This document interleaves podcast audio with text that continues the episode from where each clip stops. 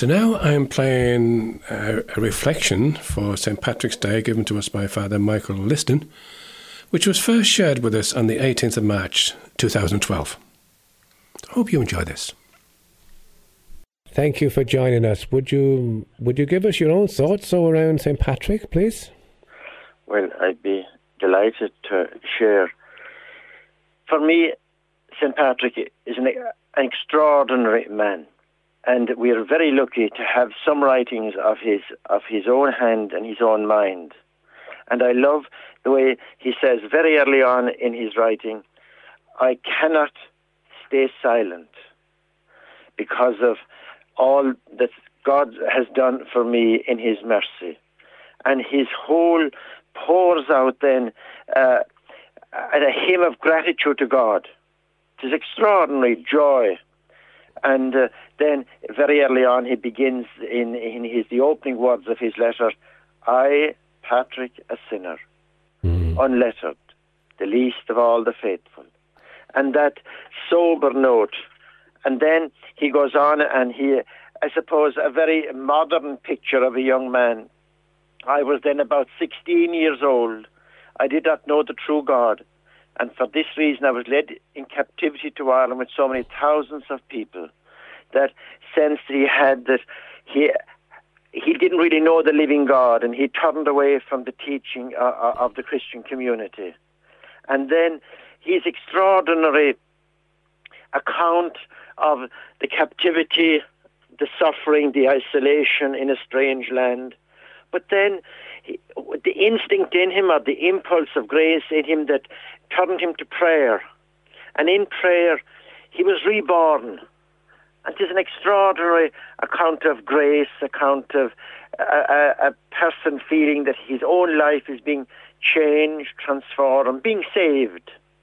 And then, of course, the story goes on. We all know how he escaped home, and then how later on the, he had the voice of the Irish, "Come, O holy youth, and walk once more among us." Mm. And then that extraordinary story of how he comes back and how the gospel was preached in Ireland, not with the empire, not with the soldiers, but with this human being coming on his own with the grace of God. It's an extraordinary story. Mm. And then, of course, there was the isolation and loneliness and well, now he did have obviously learned a lot of the language during his years of captivity, but still he, he didn't feel he was learned uh, uh, in that culture. Mm-hmm. But he had this extraordinary sense of that God's grace has not been idle, has not been in vain in me. That mm-hmm. so maybe that's the first note I, I would strike about Patrick. He was a, he's a human being who had this great sense of gratitude to God and the joy for how God had loved him. Mm, that's a wonderful gift to have too, isn't it? Yes, and mm. and and in the middle of what you might maybe not very uh, uh, idyllic situations, but in the middle of all the messing and the captivity, the abuse, that his heart could burst with gratitude to God. Mm. That is extraordinary. And I suppose then a second note that I love about St. Patrick's writing, he has this great sense of what has happened, what God has done through him.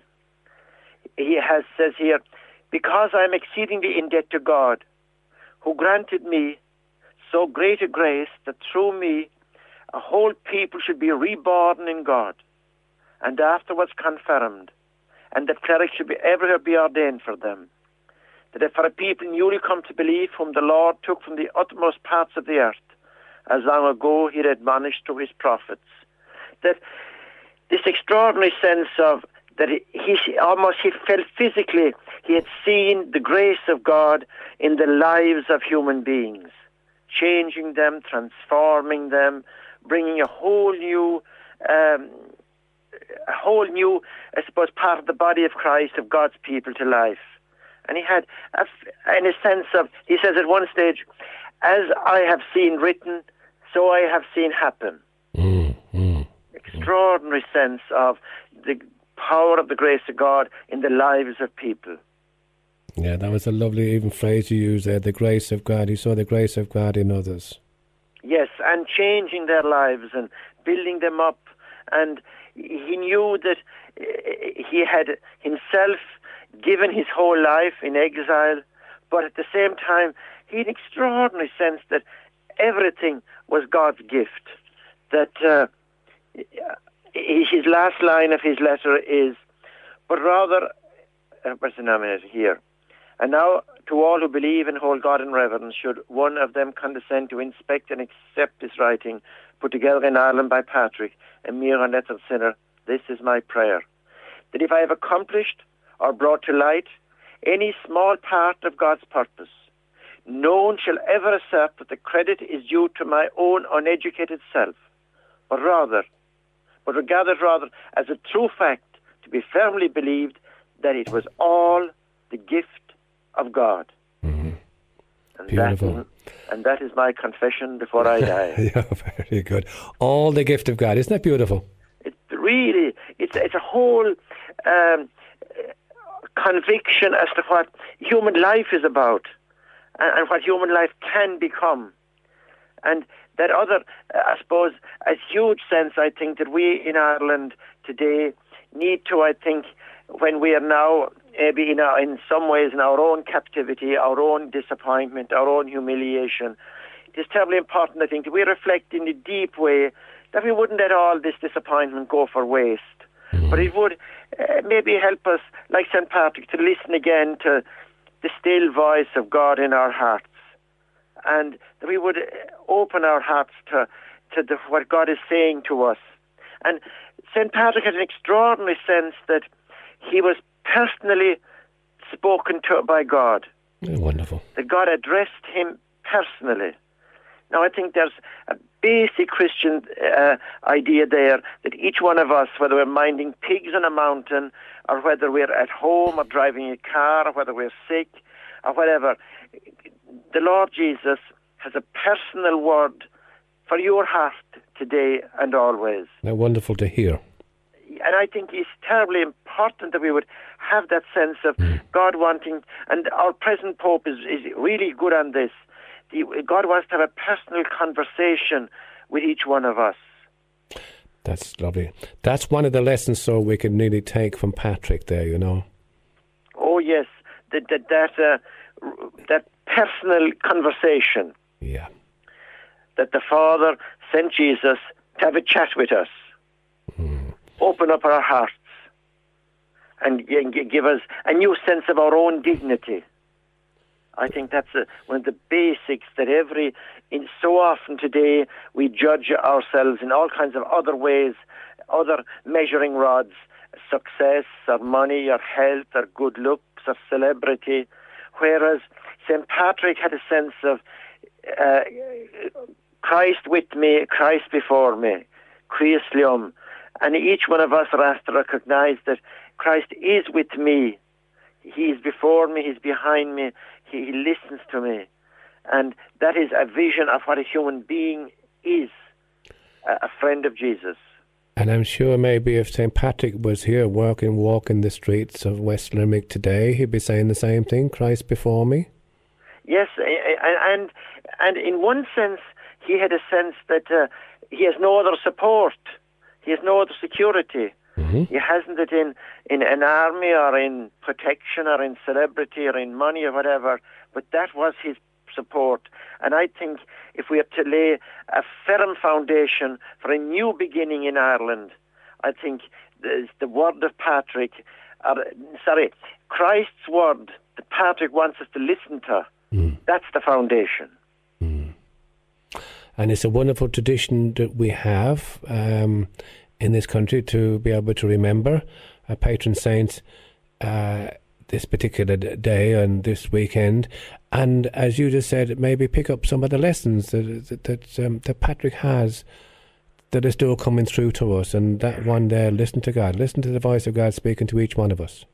Now, there is another, if you prefer, maybe another thousand things I could say about, but uh, we think of all our own family and Yeah. friends and neighbours who are in other countries, Yeah. and we give thanks for what they, in their exile, have brought to so many countries of the world, so many people, and we thank God where they have found grace and help and humanity in other countries.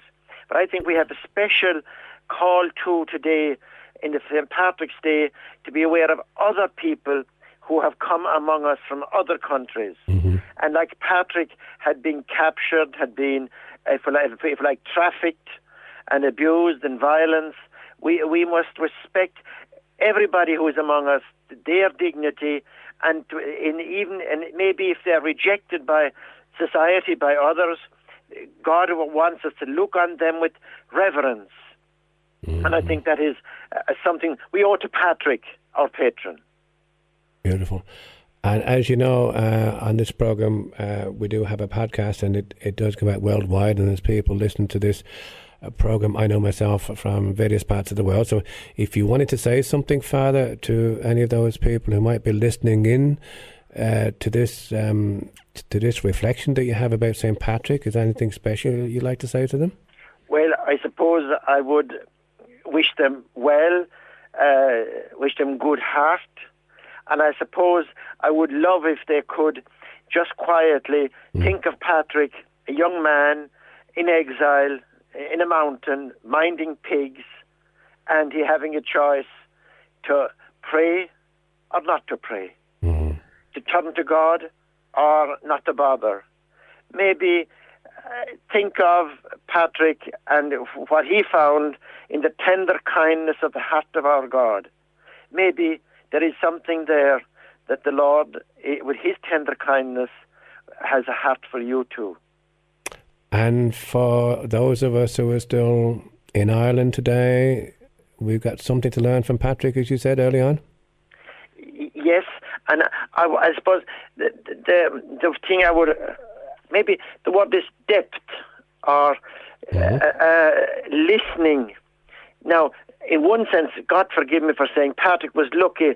He didn't have any distractions at all. He was on his own in the, the hills. Mm. But maybe we must find some place in our lives for silence, for uh, our own hearts, that uh, that we would listen to our own hearts, I think, and give our hearts get that silence out of which the word comes. But we must we must have mercy on ourselves and, and find silence for our own hearts and listen to our own hearts. And that sense of hope too, that, that, you know that Patrick had, and I mean Patrick was going through trying times, as you said when he, he was living in Ireland.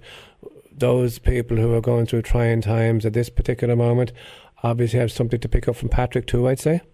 Well, uh, above I, that's uh, now. Uh, um, I, I'm not supposed that we'll all, or any that many of us will reach that excitement of Patrick about Mm. what God has done in his life. But that beautiful line, what he has done for others, he can do for you. Mm. That, that, that tender kindness of God that has nothing to do with our achievements or even how good we are. It is just grá. It is just affection. It is just uh, our Father who has a heart for us and um, and we we allow ourselves to be gathered by the gentle um, whisper of God's grace. And Father, as you know, I'm not very good now. In fact, I'm useless at, uh, at speaking in Irish. But maybe you'd like to say a few words there in the native tongue around St. Patrick. Well, I suppose one image that, as a Limerick man and a parish or a pastor a lot, Patrick Swell, Mm-hmm. Tobar Phádraig, and the well that Patrick brought us is a well of grace, a well of faith, of hope, of love. Tobar Phádraig, the well that never runs dry, and that we, we can come there and find uh, what he found, uh, God's mercy, the God's word, and the power that the Spirit that gives us life. Father, Son, and Holy Spirit, the, three. God is the interpersonal God, the family life of God that we are invited into to sit down at that fireside with, with the three persons of God. That is the invitation that always comes to us from Patrick, and that there's a, there's a well there of new life, Phádraig, for all of us. And I suppose, as you mentioned Wells there, Father, Holy Wells, I'm sure even those people abroad um, would remember many's the time being taken, and maybe, maybe to this day, it's still um, doing the rounds at the well where St. Patrick was supposed to have uh, visited. Yes, and, and all that tradition of in the ordinary things when we step aside from the, the routine and we just pause and we just there uh, have a sense that the grace of God is that close to us. Lovely. Any final word now you'd like to say to us, Father, now as we we leave this St. Patrick's weekend reflection here in Sacred Space? Well, now, um, it's just great that we are alive, mm. but I would hope that, oh yes, it's, I find it extraordinary that Irish people, I think we can be good at holding on to our hearts. Yeah, uh, having a, uh, having a good uh, cherry, polishing up our chips. Yeah, we're very good at that. But uh, but Patrick, in some way, had another grace that he didn't allow the, the abuse, the, the hurt that was done to him, uh, block his life. Mm. But in some way, he received the grace from God to grow even out of all the wounds. And may our wounds may be wells of growth in us. Mm. Beautiful. And maybe just as you leave us there, Father, you might just give us um, a word of blessing, maybe in Irish, please. Well, uh, we all we have that lovely salutation, Dies Miraguit, and the answer to Dia's Muire duit is Padraig. But I would like to, to pray uh, all that blessing of the Trinity, of the Shamrock, mm-hmm. that rich, warm, tender life that our God uh, sent His Son among us to gather us all in to share that. And with Abraham and Isaac and Jacob, with all the nations of the earth, uh, good, good John and your forever and ever. Amen. Thank you. God bless you, Father. Right. Bye bye now. Bye. We might go out today with this piece of music, and it's entitled The Deer's Cry, or St. Patrick's Breastplate, and it's sung by Angelina. Let's hear this.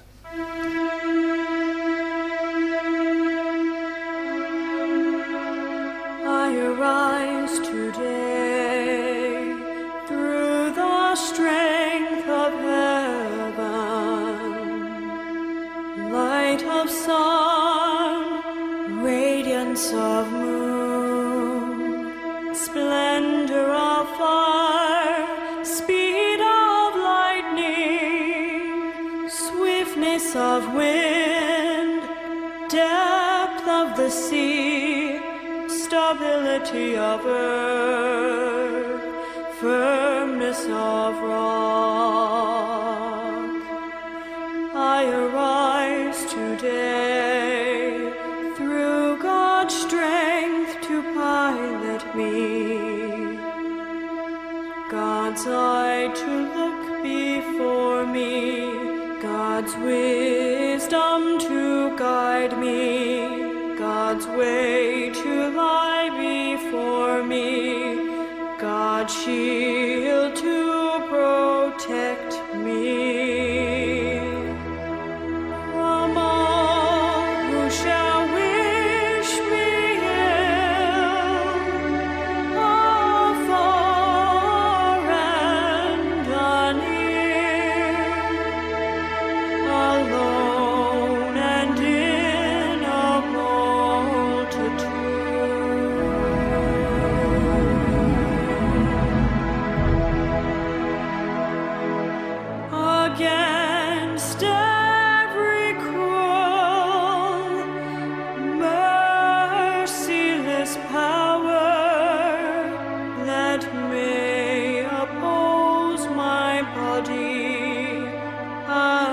so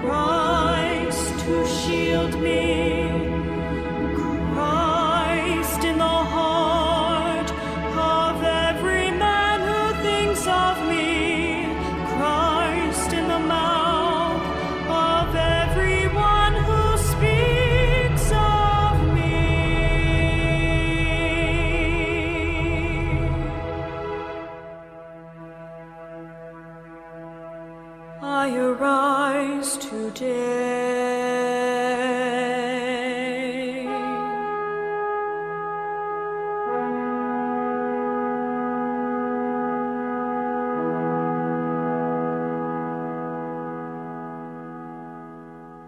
So now we've come to the end of our programme for this special St. Patrick's Day broadcast here on West Limerick 102 in Sacred Space.